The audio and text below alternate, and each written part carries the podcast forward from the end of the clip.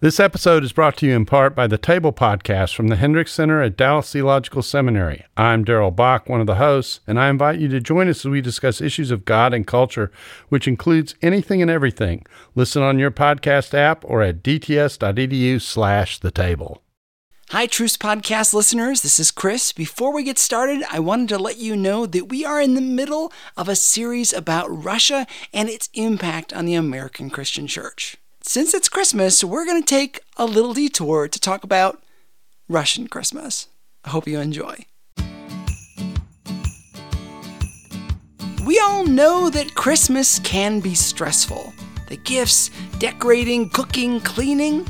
And then New Year's comes just a week later. Then it's more cooking, cleaning, and parties.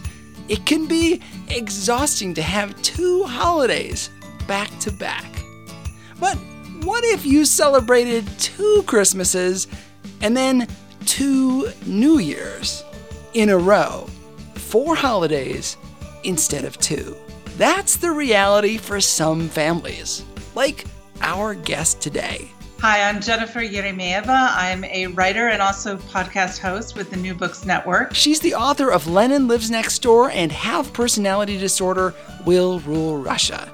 Jennifer is from the U.S. Well, my husband is Russian. I'm not Russian. And so we kind of celebrate both holidays. Both Christmases. Yes, there are two Christmases. Because of a historic divide, the Orthodox Church celebrates Christmas and New Year's on different dates than us. So, if you happen to be straddling both cultures, that's 4 holidays. So we get really busy around this time of year. I can only imagine. So, how does a Russian-American family celebrate that many holidays in such a short amount of time? Why are there 2 Christmases? And get ready, we're going to try out another recipe. Unlike our stroganoff, this one is an acquired taste. Can you describe the look of it? It looks like someone baked a pie and dropped it. I almost thought it was a pie at first, actually. You're listening to the show that uses journalistic tools to look inside the Christian church. We press pause on the culture wars to explore how we got here and how we can do better. I'm Chris Starin, and this is Truce. Let's begin with Christmas. We'll discuss this in some detail in a few weeks, but Russia is pretty closely tied to the Russian Orthodox Church. It's okay if you don't know anything about Orthodox Christianity. I posted a video on our website that takes a deeper dive. For now, just know that hundreds of years ago, the Catholic Church split. It became 2 churches: the Roman Catholic Church in Rome and the Orthodox Church in Constantinople. The whole Western world used to be on what was called the Julian calendar. That was how they marked their holidays, festivals, harvests, but for the reasons we're about to cover, the calendar wasn't so hot. So a new one was created. There were now 2 different calendars, the old Julian one and the shiny new Gregorian calendar. The Roman Catholic Church adopted the new Gregorian way of tracking days, and the Orthodox Church stayed with the old Julian one. This, my friends, is the story of 2 competing calendars and 2 competing churches. In this corner, clocking in at over 2,000 years old, we have the Julian calendar! The Julian calendar was invented by Caesar and an astronomer named, and I may be saying this wrong, Sosigenes? They tried to figure out how many days, hours, and minutes should fit into a calendar year. They worked hard at figuring this out, but Sosigenes overestimated. He got a little too excited. He overshot the length of a year by 11 minutes and 14 seconds, which, doesn't seem like that much, but in just 3 years, the calendar was off by over half an hour.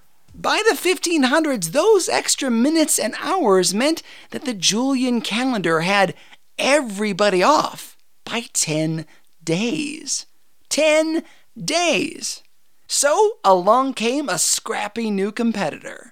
In the other corner, at only 500 years old, the big, the bad, Gregorian calendar. The old Julian calendar was way off. So in 1582, Pope Gregory VIII declared that they'd now use the Gregorian calendar. That's Gregorian for Gregory. Get it? That was the Pope, though. He was the head of the Catholic Church and not the Orthodox Church. They were their own separate entity, and they didn't feel like switching. Yeah, this new calendar was more efficient, but they weren't going to stop backing their fighter. So the Orthodox Church, in some cases still to this day, especially in Russia, uses the old Julian calendar. The Orthodox Church stayed with the Julian, and the Catholic Church went Gregorian, which is the calendar you and I use today. That means that countries that align themselves with the Julian calendar, like Russia, drifted further and further away from the rest of the world. And in the sort of many centuries, the discrepancy, which was very small, actually got bigger and bigger. 1 day off, then 2 days off. Pretty soon, there's a gap of 3 days between the two calendars, and then 4. So at the eve of the revolution... That's the Russian Revolution, in which the Romanovs were overthrown. In 1917, if you traveled to Russia, you would, have a time change, obviously, but you would also have a date change of 13 days.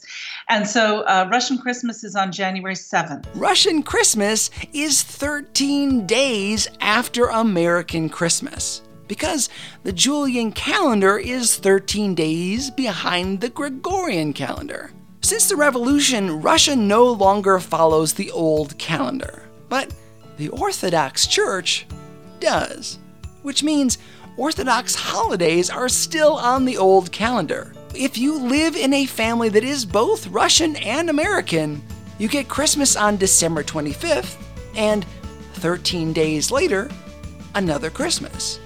By the way, there is also a second New Year's. That can keep a person pretty busy, especially if your family is both Russian and American and you want your kids to experience their full heritage. That means 2 Christmases and 2 New Year's. For us, Western Christmas is the bigger one, but we get the tree up and keep it up until what's called Old New Year's, which is, of course, January 13th. They are celebrating from the first Christmas to the second New Year's, which must be a marathon. So the tree is almost dead by the time we get it.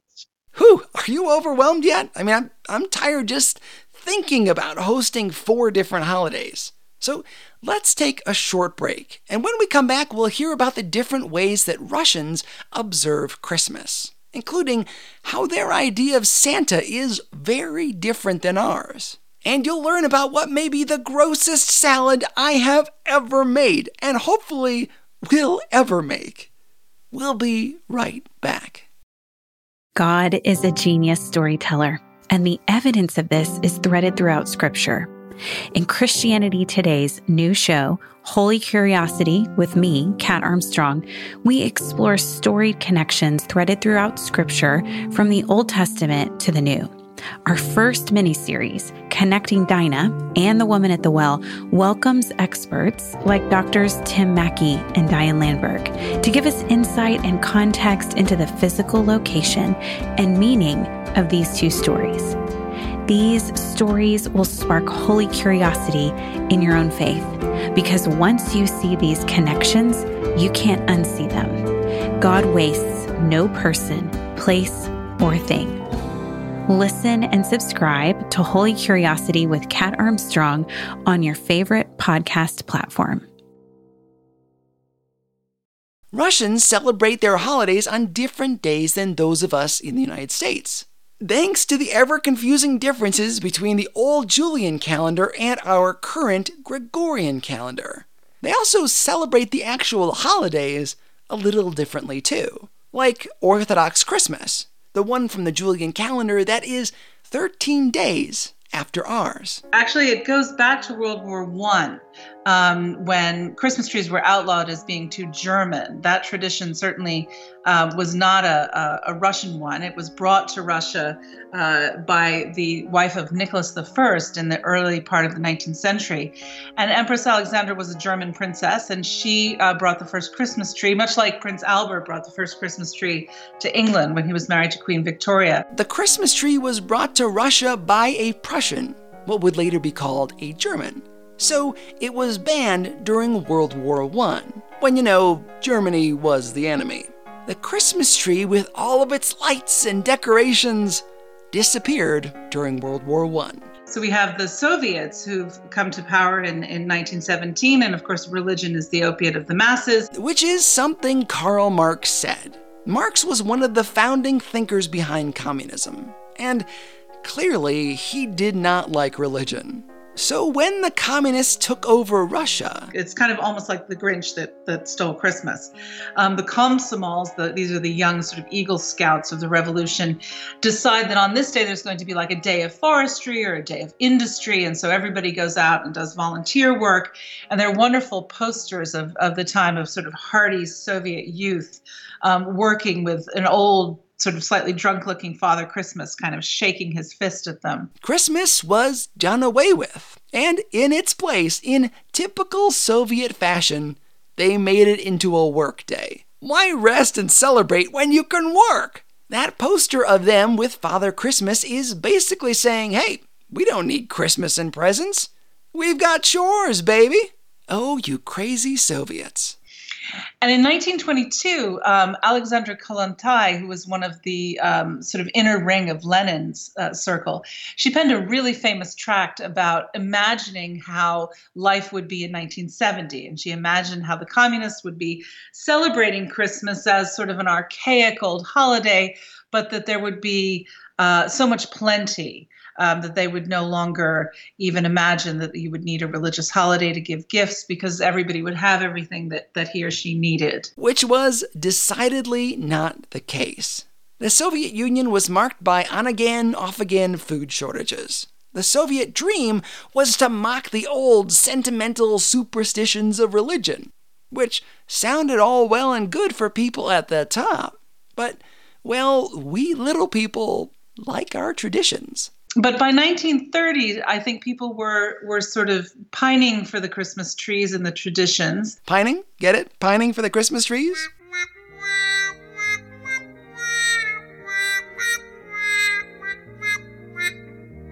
This season has featured more puns than the other two combined. Anyway, back to the story.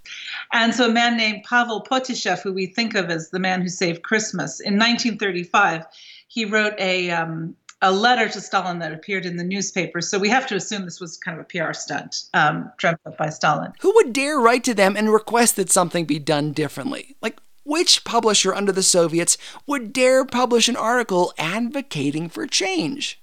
Unless the government wanted to look accommodating. So Pavel, who was probably prompted by Stalin, asked to bring back the Christmas tree. Not the religious traditions, but to bring back the trees for all children and to allow this to happen.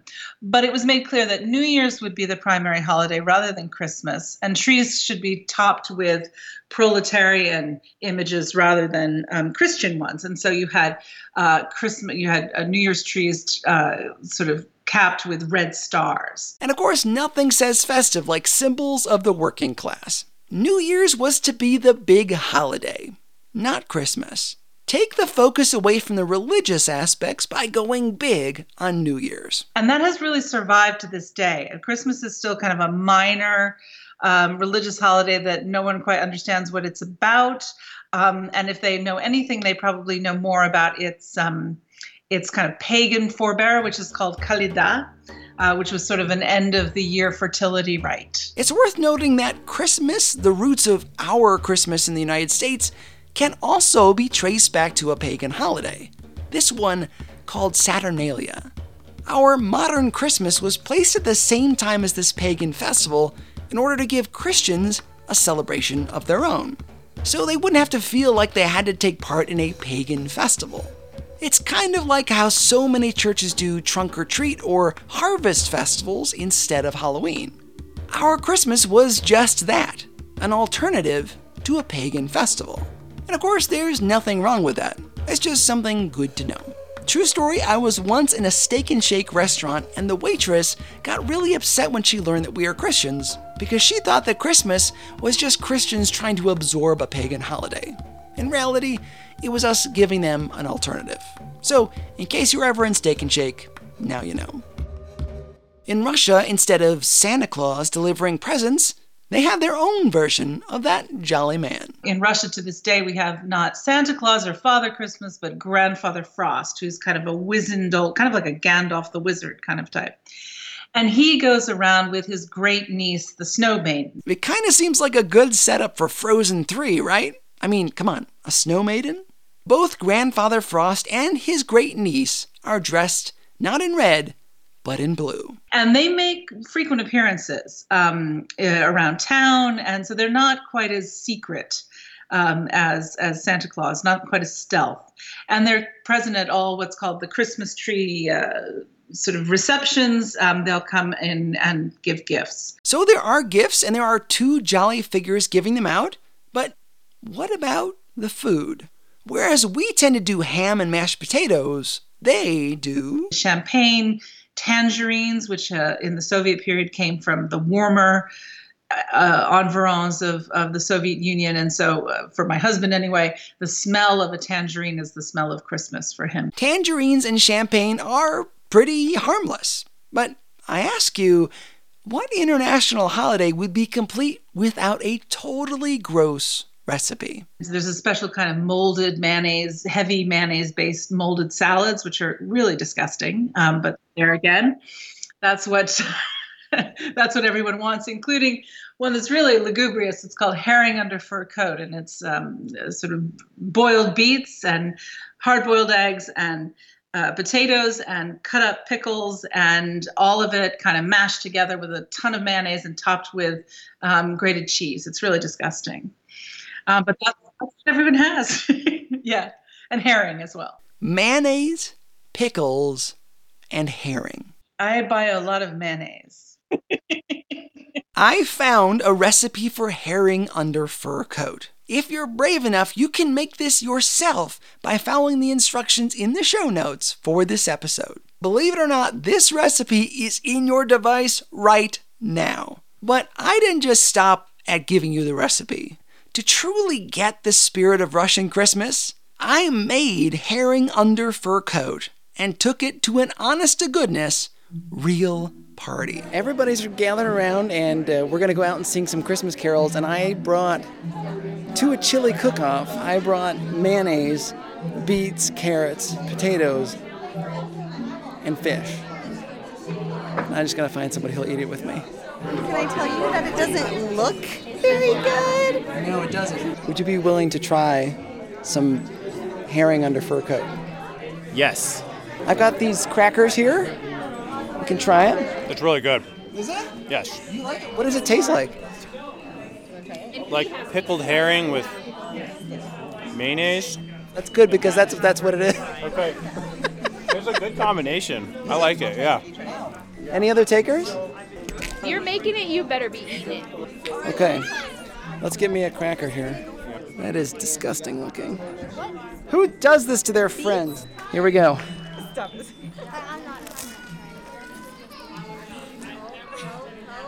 His mouth is too full. You get the herring right away. You really get the herring right away. It's worse as it goes on, too. I like it. You like it? Yeah. Oh my goodness, we're like at half. Half the people like it. Not a fan of the mayonnaise, but. And this is the last party I'll ever be invited to. I'm just gonna enjoy it. Chris, we gotta keep you around. We'd love to know how you're celebrating this year. Take a picture of your celebration and tag us on social media. We are at Truce Podcast. If you're brave enough to make this herring salad for Christmas or New Year's, please tag us in a photo. I'd love to know if you had as much fun as we did. As for Christmas, Jennifer said that though it is making a comeback in post-Soviet Russia, New Year's is still the big holiday. However you celebrate this Christmas, I wish you the very best. Safe travels, loving friends and family, and of course, lots of great food. The Truce Podcast is listener supported. And if you can't think of what to give to that special someone for Christmas, why not make a donation to our show in their name? We're working towards a goal of doing this show full time, and with your help, we can do it. I'm also raising money so I can attend the Spark Christian Podcast Conference this February. Your donation can help me get there. And if you give a little each month on patreon.com, you will get access to bonus content not heard anywhere else. We've got some great stuff on there, including an extended interview with Phil Vischer, the creator of VeggieTales. Go check it out. You can get Jennifer's books, Lenin Lives Next Door and Have Personality Disorder Will Rule Russia, anywhere you get your books. There are also links in our show notes. Sign up for our email list, learn more about my books and movies, and more on our website at trucepodcast.com. God willing, we'll be back in 2 weeks with more stories examining the Christian church. Subscribe to the podcast so that you get every new episode as it's released, which should be every other Tuesday. From the historic town square in Jackson, Wyoming, under the elk antler arches, I'm Chris Starin. This is Truce.